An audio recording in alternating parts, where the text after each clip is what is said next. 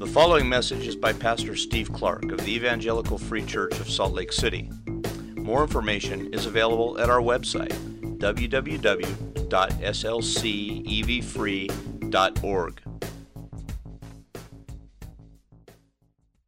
This morning, away from the rest of the world, to, in a way, sit without all those distractions, to set aside what is good, to gain a bit of what is better give us a time here to commune with you and to hear from you in a different way, in a unique way. And so thank you for that. And then please, thank you and please, will you now meet us and teach and build us up? Help us to understand some things that are here in this passage. There's maybe a bit more intellectual stretching this morning than normal. Help us to understand, but then also help us to appreciate so as to live what is new and sweet here. So teach us, shape your church this morning. Spirit of God, will you have your way here in our midst? This, this new relationship that you've made with us now, make it real and rich. Help us to enjoy you. Thank you, Lord. Amen. Most people who are engaged to be married have a long list of things they need to get done on the way to the wedding date. They need to pick a date first. They need to pick a location, find a dress, ask friends to be in the wedding party, audition some caterers and some musicians, get a photographer, and so on. You, you check off that list as you check off the days on the calendar, kind of moving towards the date, and then the big day arrives ceremony, celebration. And then that stage of life is over. It's done. And you don't do those things anymore, naturally so. Not because they were bad or wrong, but because they have served their purpose and are now irrelevant. You do have some of the after effects of that. You, you found a photographer, that person photographed, and now you have a photographic album. Now you've got a wedding album. But the action, the, activ- the tasks of the photographer and all that, that that's all over as the engagement activities were fulfilled. And a new relationship now exists with new activities and new ways of relating. Fiance to fiance became bride to groom, becomes husband to wife. Changes. The old passes away because the new has come. Now, I brought this idea up once before, you may recall. He uses this exact same analogy. Several weeks ago, just a couple chapters ago, though, but several weeks ago, we were back in chapter 5, verses 17 and following. There, at the beginning of the main body of the Sermon on the Mount, Jesus explained how he did not come to abolish the law and the prophets. That is, the Old Testament, what it modeled, what it taught, what it commanded. He didn't come to abolish that all, but to fulfill it, in fact. Like how a wedding day and subsequent marriage fulfills, not abolishes, an engagement. If you break an engagement, that abolishes it, but it, when you get married, it just fulfills it and it's, it's over and it naturally passes away. Because in a real way, the engagement is pointing towards, it is for the marriage, like the Old Testament is pointing towards, and the Old Testament was for Jesus. And when the new comes, therefore, the old passes away. A new relationship happens that brings about a different new framework, a different way of relating to God. That's what brings us to our passage today in Matthew 9 a passage that starts with a simple question about fasting. So we'll talk a little bit about that topic again, just a little bit. But really, here, fasting is just the topic. It's kind of like the on ramp on the, on the larger topic about how God's people relate to God now. There's a different relationship and, that exists within a different framework. And that's what we're going to look at today in Matthew 9. So let me read this passage. This is beginning in verse 14. Matthew chapter 9, 14, and going down through verse 17. I'll look at this and then we'll draw two observations. It says, Then the disciples of John came to him, saying, Why do we and the Pharisees fast, but your disciples do not fast? And Jesus said to them, Can the wedding guests mourn as long as the bridegroom is with them? The days will come when the bridegroom is taken away from them, and then they will fast. No one puts a piece of unshrunk cloth on an old garment, for the patch tears away from the garment, and a worse tear is made. Neither is new wine put into old wineskins. If it is, the skins burst, and the wine is spilled, and the skins are destroyed. The new wine is put into fresh wineskins, and so both are preserved. Matthew 9. Two observations. Here's the first Jesus' coming created a new framework for God's people to relate to Him in a new way. Jesus' coming created a new framework for God's people to relate to Him in a new way. The first point is about the big picture within the particular discussion about fasting. So we're not going to talk about fasting yet, but it does start there. Verse 14 begins with the word then, and as we've seen a few times in Matthew, sometimes his language is, is a bit inexact. It might just mean, and then here's something else that happened. But it also might be, and some of the other Gospels indicate perhaps this is the case, there might also be a sequential connection here. If it's not chronologically connected, it is at least logically connected. A question about fasting following a passage about feasting. Jesus, as we just saw, had gone to a feast at Matthew's house. This is the previous passage. And the Pharisees disapproved of that, verse 11, because of who Jesus is eating with all those unclean tax collectors and sinners bad people that good people are supposed to stay away from, especially good people who want to remain ceremonially unclean, ceremonially clean so they can have access to God at the temple. Now in verse 14, maybe the disciples of John were standing right there and, and with the Pharisees saw that same thing, or maybe they just knew his general reputation. But they raise a question now, not about who he feasts with, but that he feasts. They ask, Why do we, the disciples of John the Baptist, that is, and the Pharisees also, we, we both agree fasting should be a regular and frequent part of a godly person's life, but you don't teach that to your disciples. Why not? John the Baptist and just think about John the Baptist for a second. He, he was very, very clear. He was a, a strident preacher. Repentance. With that goes clearly self denial. And he modeled that with his life. I mean, he, he ate locusts, he wore very simple clothes, he lived in the middle of the desert self denial. Set aside all the stuff of the world, get rid of it, because what we need to be about, people, you can read this in Luke 3, is preparing the way of the Lord, making his path straight. He is coming like a fire, and if we are not repentant and clean and holy before him, when he comes, we will have trouble. So repent and set aside the world, and fasting fit in very nicely right with that. Self denial, self denial, set things aside, and prepare you the way of the Lord. That's John the Baptist. Pharisees, really different, but ironically sort of the same. The Pharisees fasted twice a week and on a whole bunch of holidays. They fasted all the time. These two otherwise really different groups, you know, when they met, they were, they were not friends, but they're otherwise very different groups. They're on the same page here, at least. But Jesus didn't teach it and was widely known to attend feasts and celebrations and parties It's kind of what he was like. And it seems to John the Baptist's disciples like he's kind of irreligious. I mean, you, Jesus, frankly, you seem to be more into self indulgence than self denial. Kind of like you're not taking this religious stuff very seriously. So, what gives? And Jesus answers verse 15 with a very helpful wedding analogy, which right in the service everybody can understand. A wedding is a joyful celebration, especially when all the participants are gathered there, when the bride and groom are there. It's a time to party, not mourn. And obviously, fasting, on the other hand, about setting aside things, is going to create some sorrow and some emptiness and some lowliness. And those two things just don't fit. You don't go without at a party. You don't mourn at a celebration. So, not the time.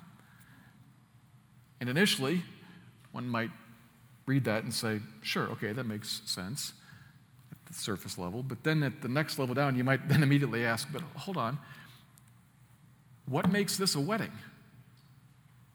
I get the analogy, but why would you say this is a wedding, Jesus? Because of what's going on here as Jesus stands there, what's going on here, and because of what is going on at weddings. A wedding creates a different, unique relationship between a man and a woman who knew each other in some way or another previously, but now are joined together in a very different way. They are relationally united. Something different happened there. They don't, they don't become one another. He's still him, she's still her, but the two become one. They are, they are in union, relationally speaking. And God made marriage like that because of what he was going to do when he sent Jesus. Jesus didn't like grab hold of a marriage. I, something here that could be a great analogy. Other way around, God made marriage like that, two different ones who are united and become one because God knew I'm trying to model, to illustrate something that's coming. We're two different ones. God the Son, Christ, unites himself to the assembly of God's people, what we've come to call the church, the bride of Christ. He made marriage like that because he was going to unite God and God's people. And Jesus is speaking of what's going on right now as I stand here. Here I am. I've come here, and I myself am the bridegroom. Come to wed the people of God. Come to unite myself, God, with them.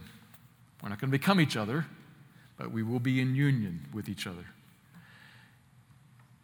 And that actually is the same thing John the Baptist said. You can look at John 3 and you can find that. John himself, looking at Jesus, said, There's the bridegroom. And the reason people are flocking to him is that he has come to call his bride. And that makes me happy. John said that in John 3. So, really, what Jesus is saying to John's disciples are the same thing John said to John's disciples. And John, of course, got that from the Old Testament. The model set up in the Old Testament is God as husband of his people.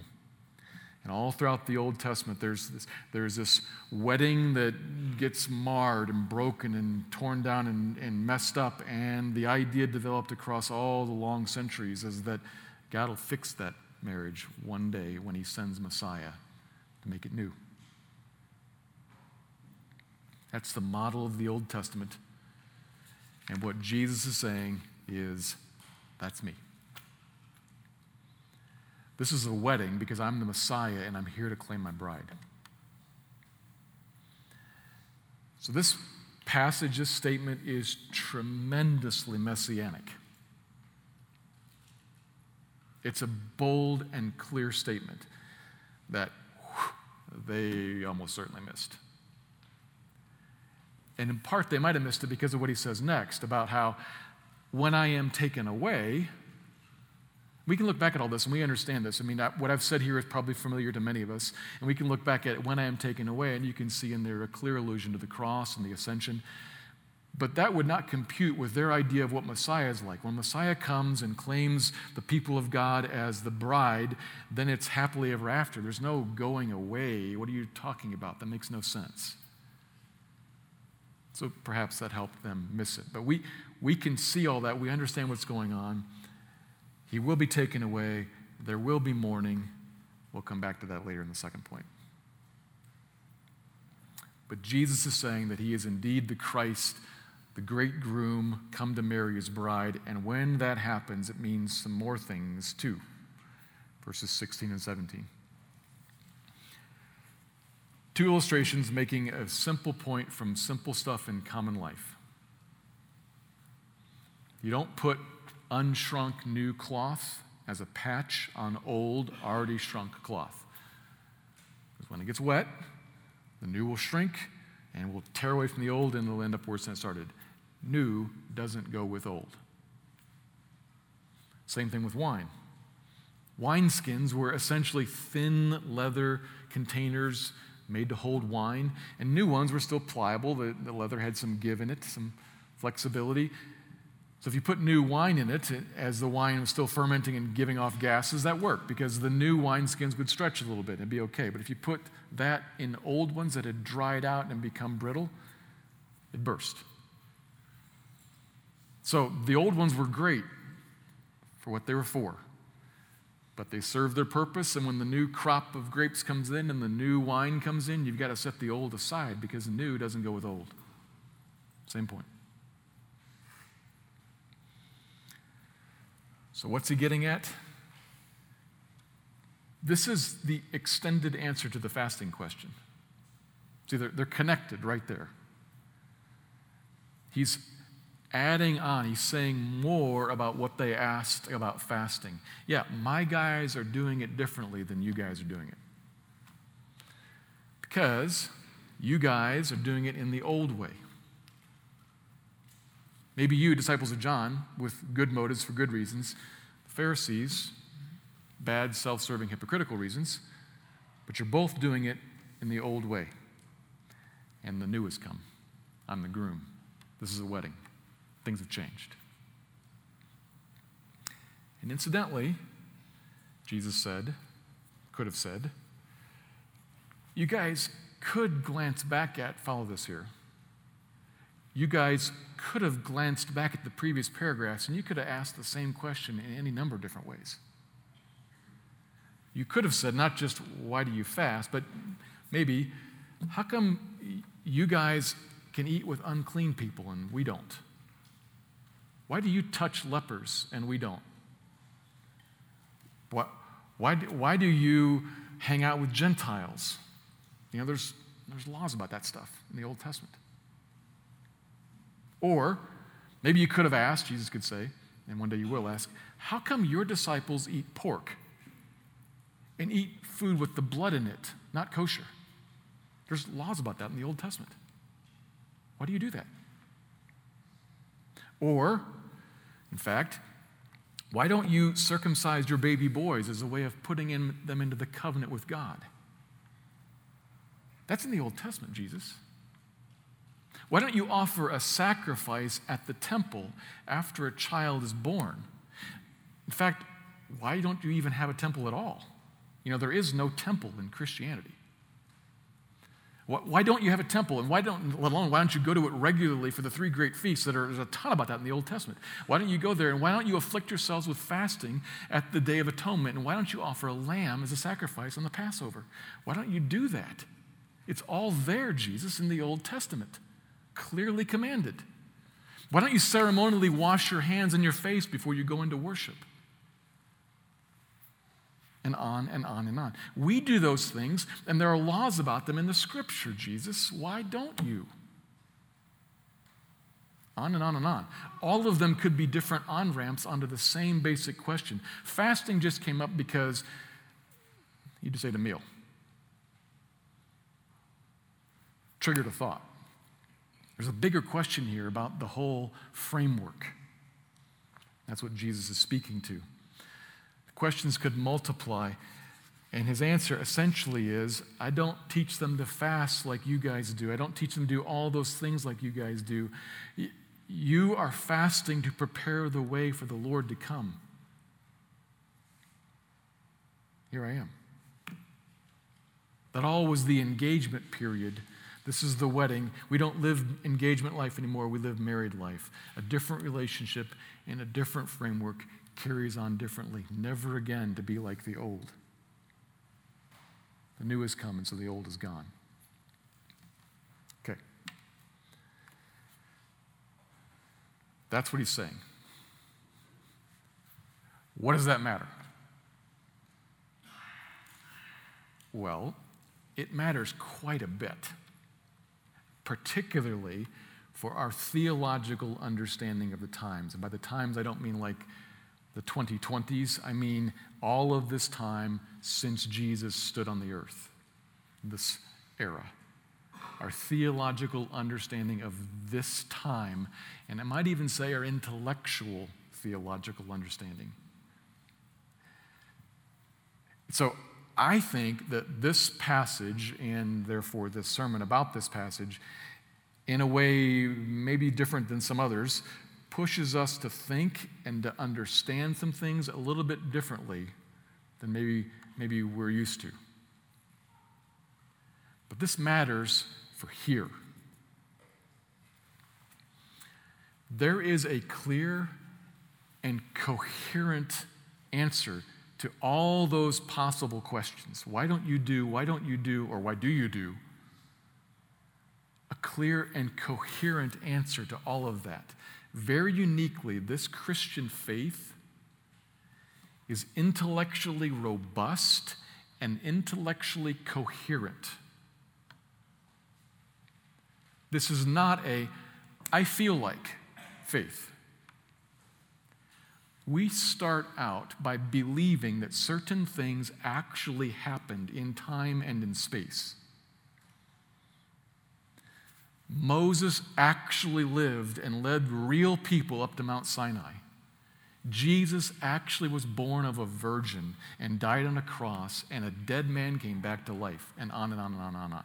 We actually believe real things happened in real time and space, and because those things happened, certain teachings then are true and accurate. And because of those things and those teachings, then certain feelings and certain lifestyles and certain hopes are reasonable and beautiful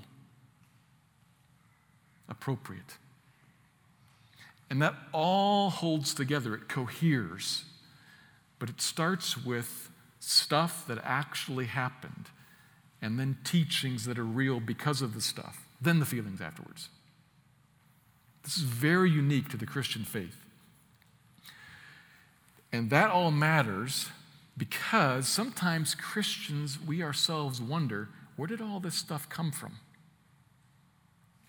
Is it actually true? Am I right? Because a whole bunch of people feel differently and think we should do something else.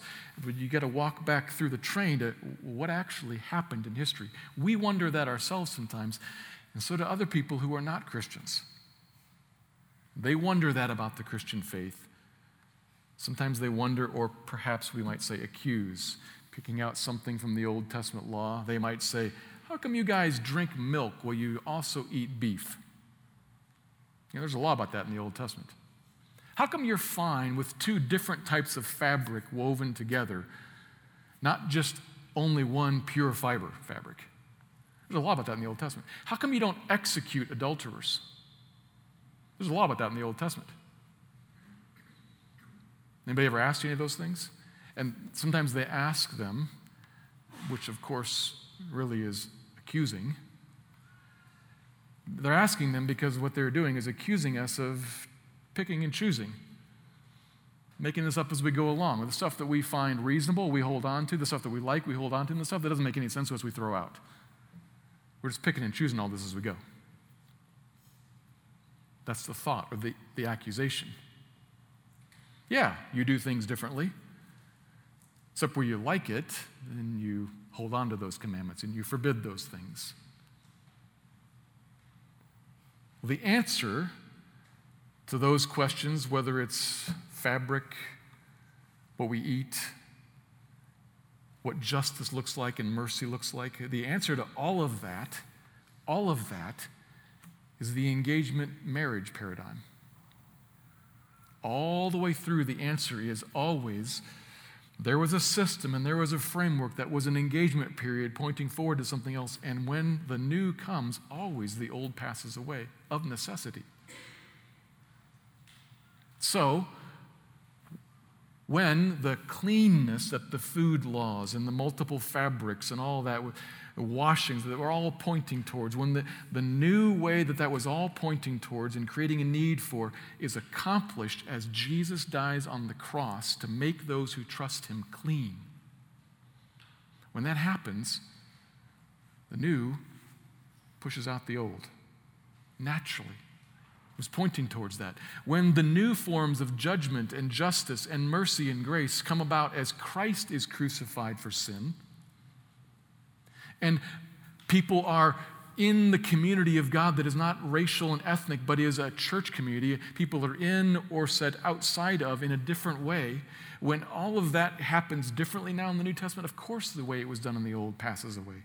Naturally, fulfilled, not abolished. The answer always is this engagement wedding paradigm. Now, it is not simplistic. I'm not trying to say it's simplistic.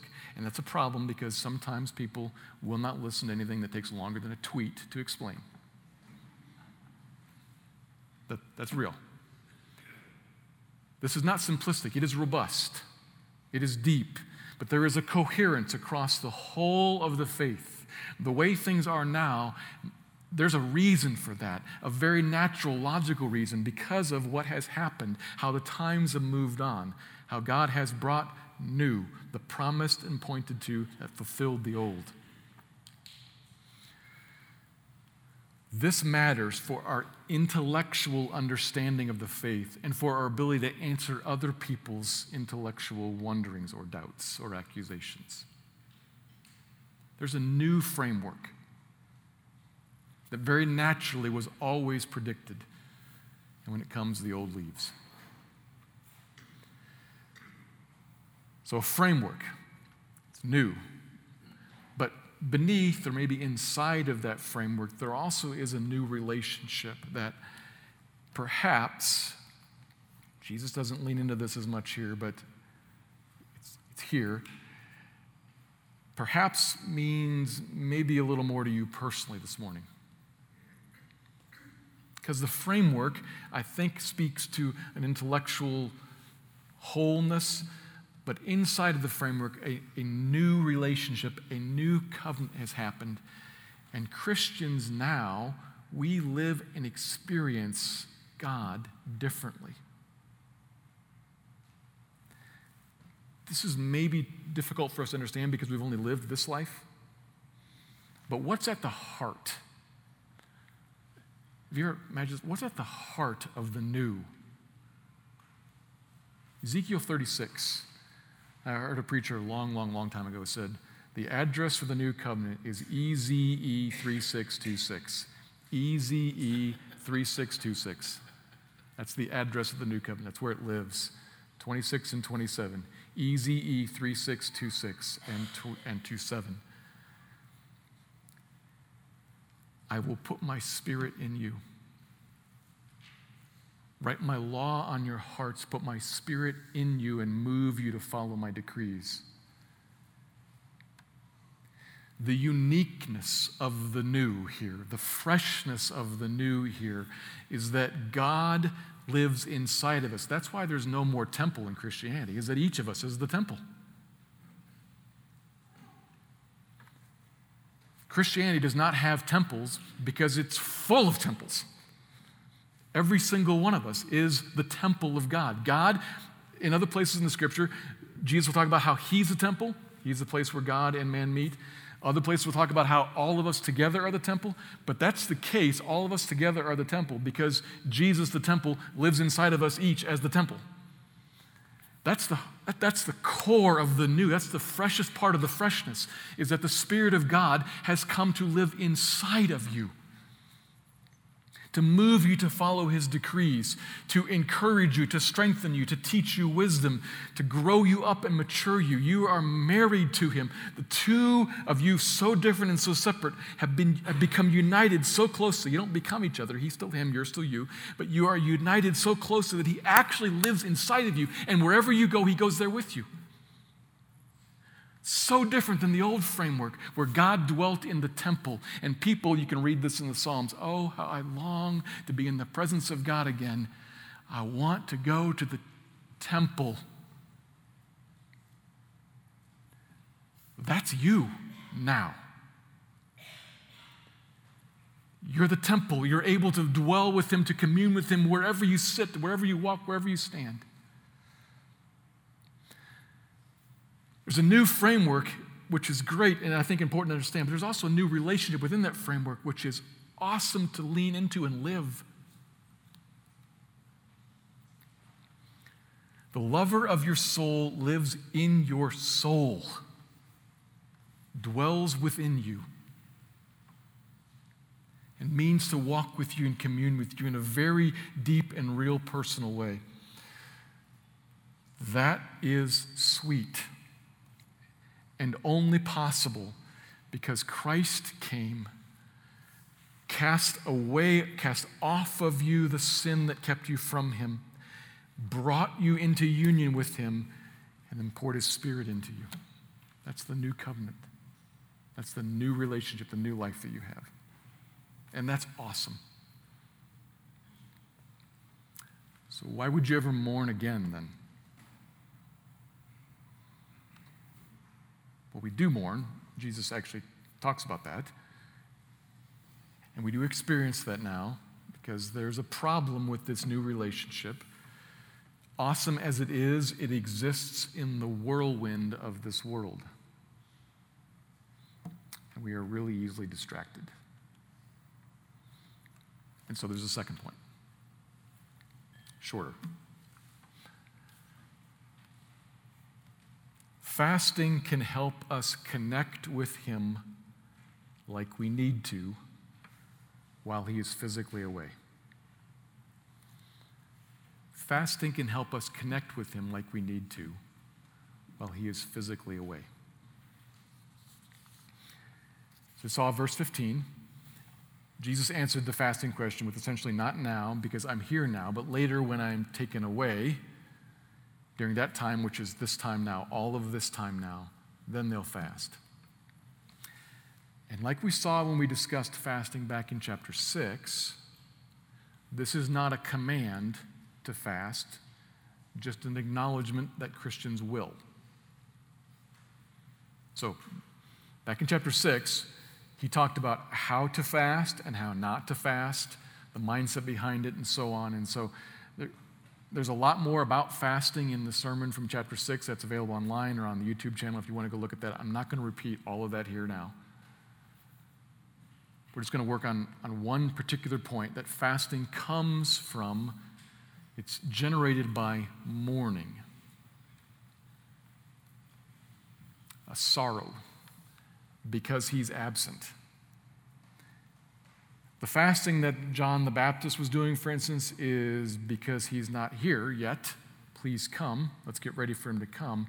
And the fasting that a Christian would do now is because he has bodily left. I'm sorrowful about that. But not, I'm so sad I can't eat sometimes we experience some sort of a, of a sorrowful situation or a mourning, and we have no appetite, and food seems off putting, and I just can't eat. That's not the kind of thing Jesus is talking about here because that's usually involuntary when that happens. Like you just don't have it in you as you mourn. But he's talking about a voluntary choice made from sorrow. Having been saved, brought into a new relationship with Him. We love Him. We know Him. We can delight in His presence. We can experience that presence, and that's possible because His Spirit lives within us. We can commune with Jesus. We all know that, but we also all know, and sometimes you experience this like really shortly after you become a new Christian, and there's this, there's this great period of elation. They, we even call it the honeymoon phase. There's this great period of elation, and then you realize I can commune with God, and I can also not commune with God. That's also possible too. His spirit lives within me, but bodily, he's not here. In the time that Jesus is saying this, the 12 disciples really had no choice in the matter as to whether or not they lived every moment of every day in the presence of Jesus. And they, they had no problem with focusing. I mean, no, no degree of life's chaos or distractions or temptations could keep them from communing with Jesus because literally he is sleeping right there and standing right there and walking right here and he's teaching right here. I don't have any choice in the matter whether I hear the voice of Jesus or not. He does. If he talks, I hear it because we are together. That's not the case now bodily, he's not here. And so we have discovered, have we not, that it's very possible to live out of sight, out of mind. Two married people get married and you get a different relationship now. There's something that's different. You relate to one another in a very different way. You live together. You even sleep in the same bed together. You're right there next to each other. But there's also life and work and maybe kids and a dentist appointment and grocery shopping and hobbies and television and the internet. All kinds of good gifts that you partake in and partake of and partake of and partake of and, and on and on. And the marriage can grow a little stale. Not any of our marriages, but other, other people's marriages, right? I'm not talking about me or anybody I know, but so I have heard. It can grow just a little bit stale. Even right next to the person. And you can begin to notice that. And maybe you can even begin to really notice it. In certain moments, feel it and maybe even with a twinge of sadness, one might say, I miss you. In your mind, or maybe even out loud to the person who's sitting right there scrolling through his phone. I miss you. I'm, I'm right here. No, no, you're not. I mean, you are, but you're not. That happens in human marriages. And that sort of thing can happen between Christians and our beloved one, Jesus. There's a lot going on in life. It's very full, very full of good gifts. I'm not talking about sinful things. I'm talking about the, the good and normal stuff that, that is wonderful and fine to partake of, but it's a lot and it can be a whirlwind and so we can miss him and we can walk through life with him I mean, closer than a brother, right here, dwelling within, within you. You can walk through life with him, but distant. Do you know what I'm talking about? Do you feel that? Do you feel that even right now, maybe? Is there a little twinge of sadness, a little twinge of sorrow? Ah, you know, you are the one who loves me. I, I know that. I see the whole different framework, but the relationship within the framework is not sharp right now. Something that's a little bit, I miss you. Maybe a fast would be helpful for you.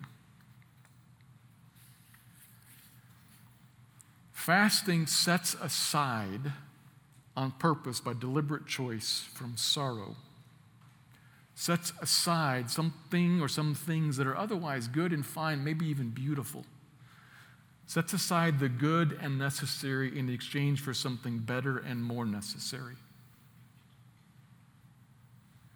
What you really want and really miss communion with God. I talked more about this in the chapter 6 sermon, but what we're so often chasing when we feed ourselves with the good stuff of earth, what we're so often really missing behind that is communion, union with Jesus. And the fast can be no command, no command here. Certainly not command, certainly not guilt. But the fast maybe would be a, a, a, tool for you to say, like, in the midst of me missing him, I can see all the stuff that I've actually kind of taken in and taken on. And I want to say about some of that, I'm going to set that aside to create space, to, at, at the very least, to create time. If you're not eating, cooking, scrolling through the internet, watching TV, whatever it is you might fast, if you're not doing that, you've got more time to read your Bible and pray. Yeah. More time there. But particularly within the time, you've got more focus. Something that, again, I mentioned this before, something that I find, and I think a lot of other people who are far more experienced with this than me have found, is that when you fast, when you set aside something, what happens is a desire rises up, and you notice, oh, that's the thing I feed with. Oh, I'm not feeding that with that anymore today or this week. Huh. Uh oh. The emptiness is just going to sit there. I usually stuff a candy bar in that emptiness. I usually stuff Sports Center in that emptiness, I, but I'm not right. Oh no. The lover of my soul is supposed to go in that emptiness. And with time, you go there, and with nothing else, you stay there. And Him being the lover of your soul that He is, Him being your spouse, says, I want that relationship. I, I came to make a whole new framework, to make a new relationship with you. I want that relationship to be vibrant and real. Let's talk. Let's commune. A fast might be helpful for you for that. Amidst all the busyness here, to set aside things, to make space, to make time, make focus, to make an appetite for the one that really you know loves you and really you know you want. It's helpful here helps us to commune with Him here now while He is away. One day He'll return and take us to be with Himself physically for forever. Until then, the new relationship can be, for you, can be fed and helped by fasting.